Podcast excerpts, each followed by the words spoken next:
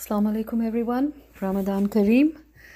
So now we move on from Al Salam to Al Mu'min, the remover of fear, the giver of tranquility, the source of faith, or the one who illuminates heart with faith. It is actually suggested that whoever says this name 630 times in times of fear, Allah will protect him from all calamities, mishaps, and losses. In my opinion, if you ask me, you don't have to have any limit to numbers when reciting the attributes of Allah Kareem. You can do the recitation of His attributes as many times as your heart says. Al Mumin is mentioned once in the Quran uh, in Surah Al Hashr, ayah number 23. So, if Allah is Al Mumin, what does this mean? Al Mumin is the one who affirms and believes His oneness. This belief not just is limited to His oneness and His existence, but everything in its entirety. Today, I think Muslim societies are in great need of such qualities and attributes that will uplift their faith and strengthen their consciousness of Allah, the exalted creator. creator.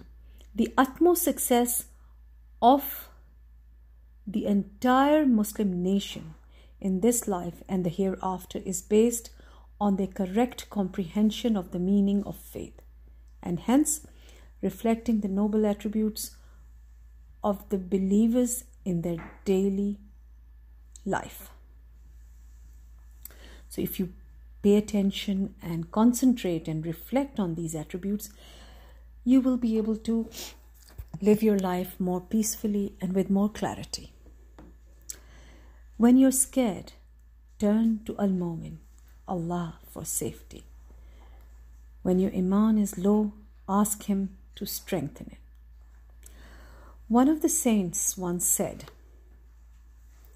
How long will you say, I will conquer the whole world and fill it with myself? Even if snow covered the world completely, the sun could melt it with a glance, and a single spark of God's mercy can turn poison into spring water. Where there is doubt, he establishes certainty. He makes his creatures be free from fears and makes them live in security. Think of the worst event you've experienced.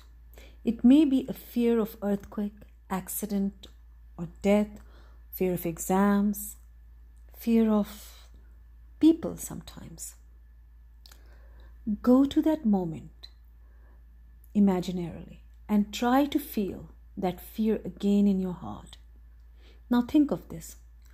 What would you do if you had to live with that fear throughout your life?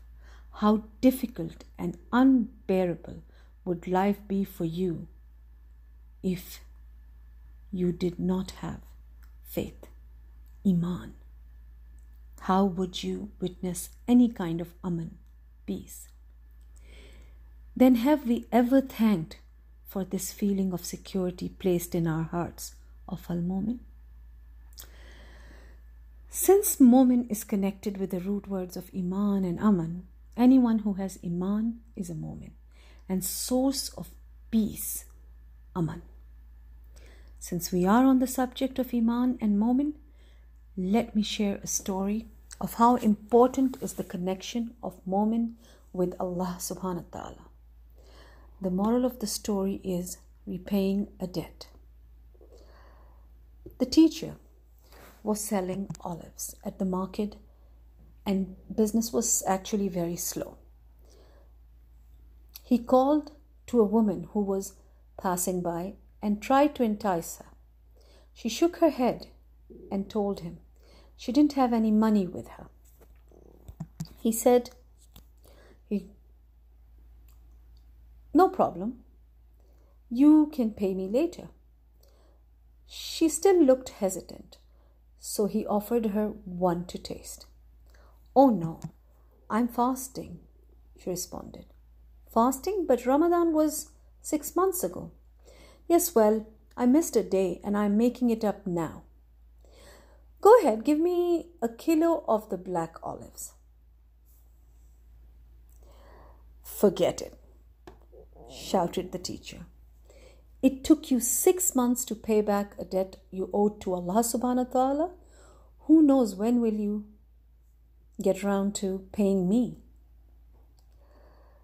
Momin is the one who not only follows the religious obligations properly, but shows the spirit of faith in every action and deed he carries out in this world according to Quran and traditions of Prophet Muhammad sallallahu alaihi wasallam and his Ahlul Bayt.